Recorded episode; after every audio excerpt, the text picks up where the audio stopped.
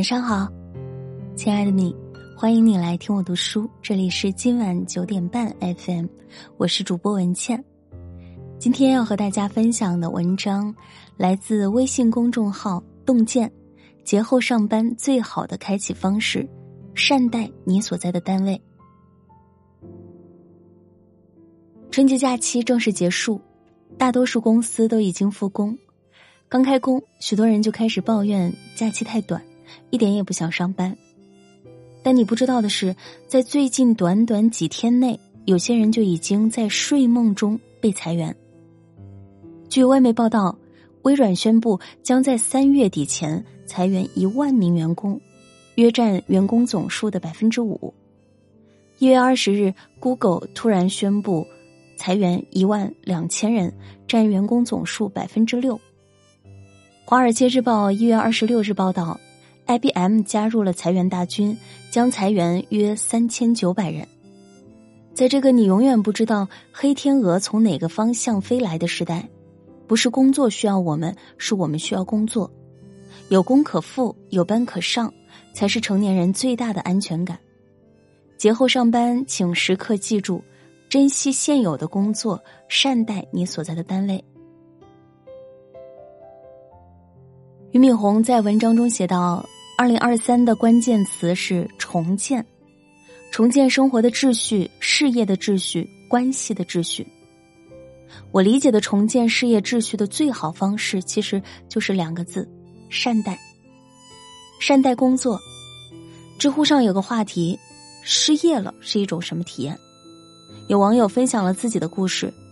前段时间觉得工作累，他没告诉家人就裸辞了。网友觉得以自己的资历一定能找一份更好的工作，没想到一连投了几十份简历都石沉大海。后来他每天准点起床出门，假装上班，还装出一副很忙碌的样子。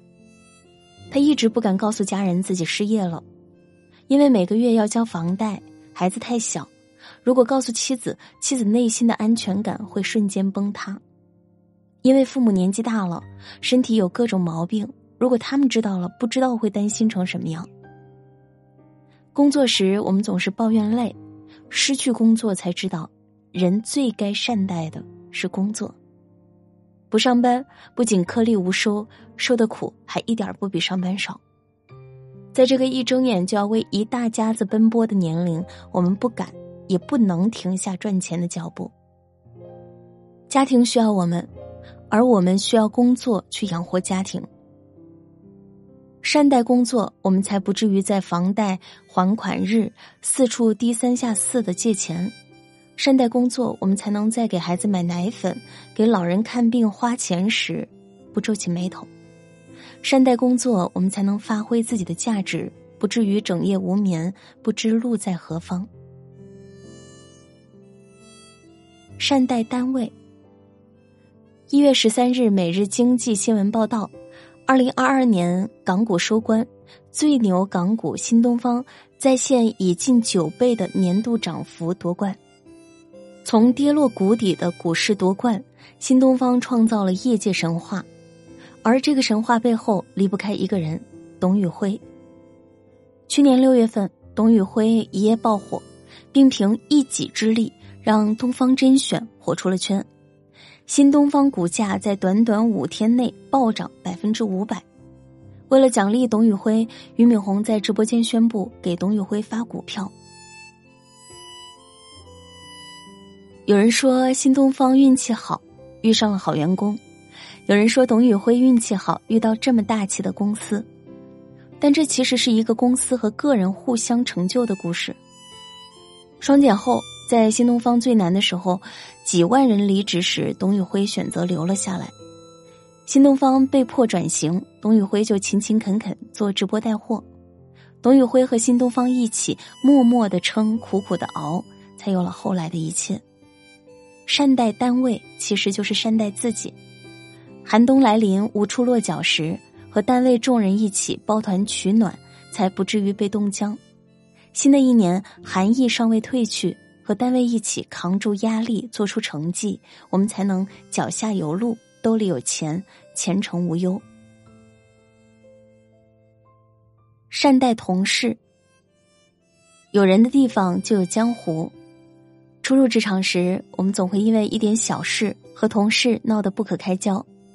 年纪渐长，我们慢慢懂得，同事之间和和睦睦比什么都重要。很认可一个观点：我们工作的意义是为了服务于生活，而不是给生活添堵。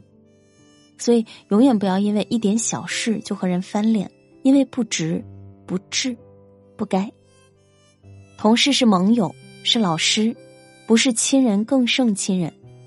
新的一年，请善待你的同事，管好嘴，能好好沟通的就不要说话夹枪带棒，搭好台，能彼此互助互惠的就不要互相拆台，放宽心，能退一步的就不要去争论谁对谁错了。常换位，多理解，懂包容，同事关系顺了，工作自然完成的更出色。改变。作家连岳说：“上帝的规则是先给痛苦，然后给出路；而魔鬼的规则是制造麻烦，然后把麻烦合理化。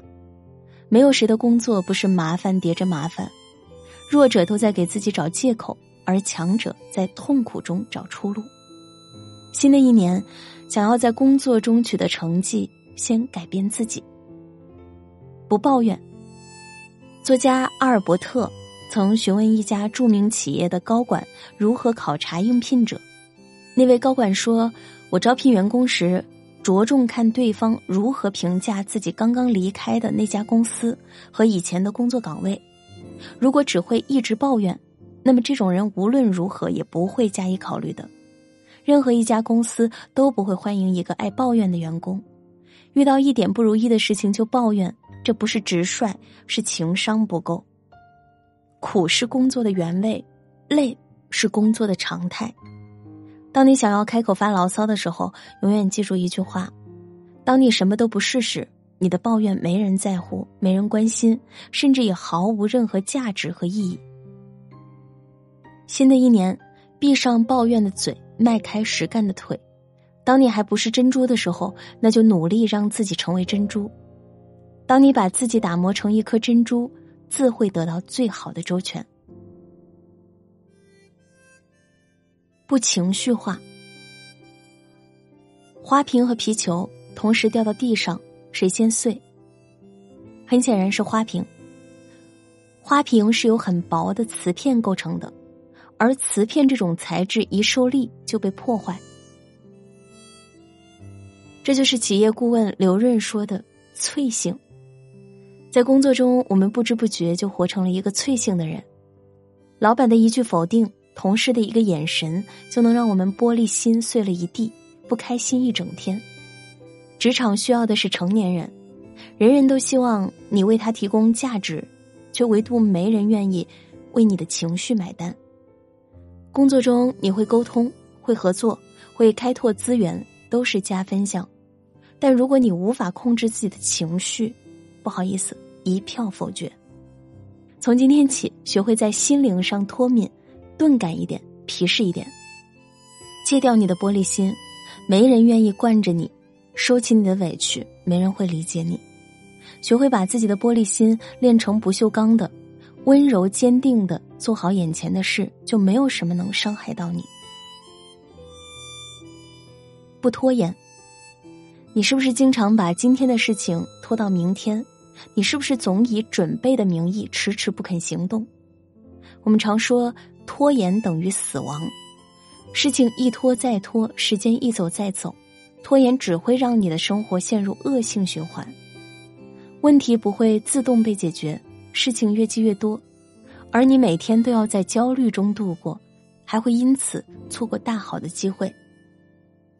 新的一年，改变自己，从戒掉拖延开始。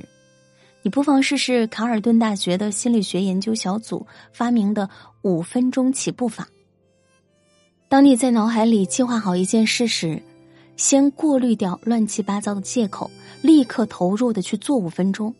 当你开始干起来，你已经把百分之八十的人甩在了身后。